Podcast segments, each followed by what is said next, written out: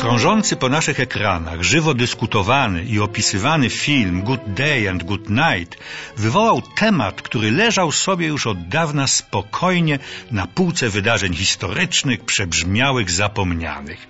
A tu okazuje się, że wcale nie taki on przebrzmiały i zapomniany. Tematem jest niesławne polowanie na czarownicę, jakie miało miejsce w Stanach Zjednoczonych na przełomie lat 40. i 50.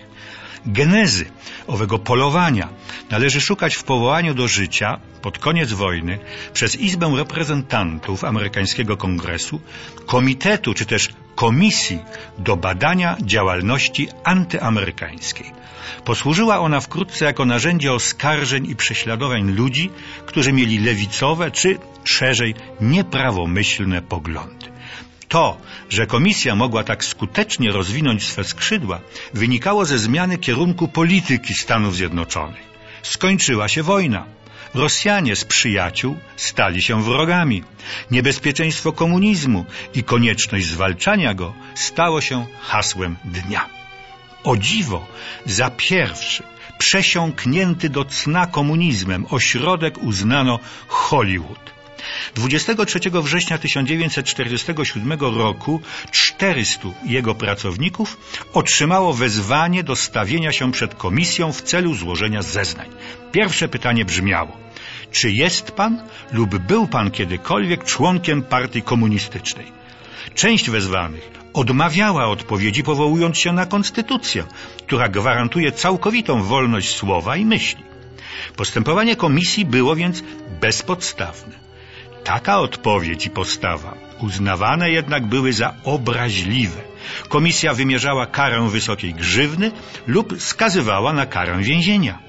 Ci, którzy odmawiali współpracy z komisją, stawali się świadkami nieprzyjaznymi, zaś ci, którzy wskazywali autentycznych lub domniemanych członków partii komunistycznej, zyskiwali miano świadków przyjaznych. Już wkrótce znalazła ta klasyfikacja przełożenie bardzo wymierne. Przyjaźni wykonywali dalej swą pracę zawodową, nieprzyjaźni tracili pracę z dnia na dzień. Powstawały czarne listy, które decydowały o losie setek pracowników Hollywoodu, przede wszystkim scenarzystów, ale i reżyserów, aktorów, producentów, nawet tancerzy i pracowników technicznych. Szczególną gorliwością w donoszeniu na swych kolegów wsławili się m.in. Ronald Reagan, John Wayne, Robert Taylor czy Adolf Menchu. Byli jednak i tacy, którzy usiłowali się komisji przeciwstawić. Powołano Komitet Obrony. W jego skład weszli wybitni reżyserzy John Huston i William Wyler, a także znani aktorzy Katarzyna Hepburn, Bert Lancaster, Gene Kelly czy Gregory Peck. Niestety, niewiele wskórali, bo bossowie wielkich wytwórni hollywoodzkich ogłosili, że nie zatrudnią nikogo, kto nie zezna pod przysięgą, że nie jest członkiem partii komunistycznej, a tym samym nie dąży do obalenia rządu USA. Po tej deklaracji 100 osób natychmiast straciło pracę. Losy ludzi Hollywoodu były znamienne. Na przykład wybitny reżyser Elia Kazan, którego szef Jack Warner wskazał przed komisją jako jednego z tej zgrai.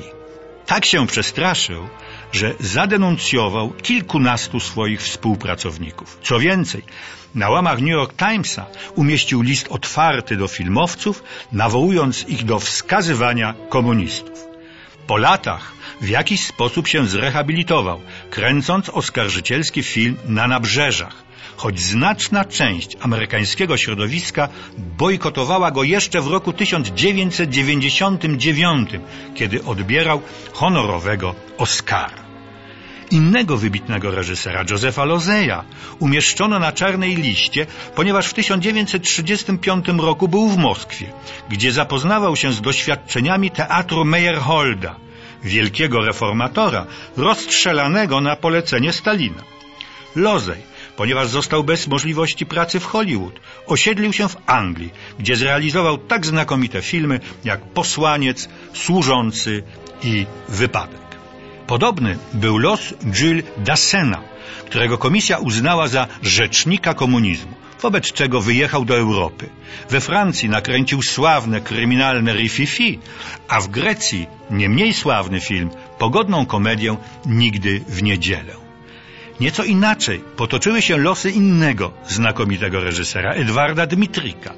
Odmówił zeznań, choć w czasie wojny krótko był członkiem komunistycznej partii USA. Skazano go na rok więzienia.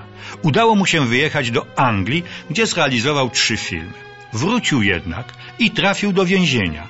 Wyszedł z niego po pół roku, gdyż zadenuncjował swych dawnych towarzyszy.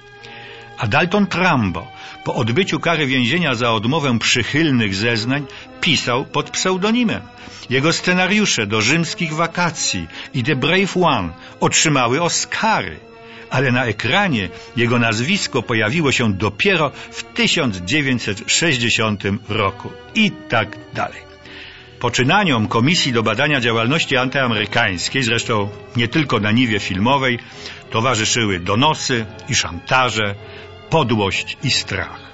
Jak to zwykle bywa, czyny haniebne sąsiadowały i z aktami odwagi, prawości i siły moralnej. Większość Amerykanów chciałaby jednak zapomnieć o tym polowaniu na czarownicę, bo tak naprawdę było to polowanie na ludzi.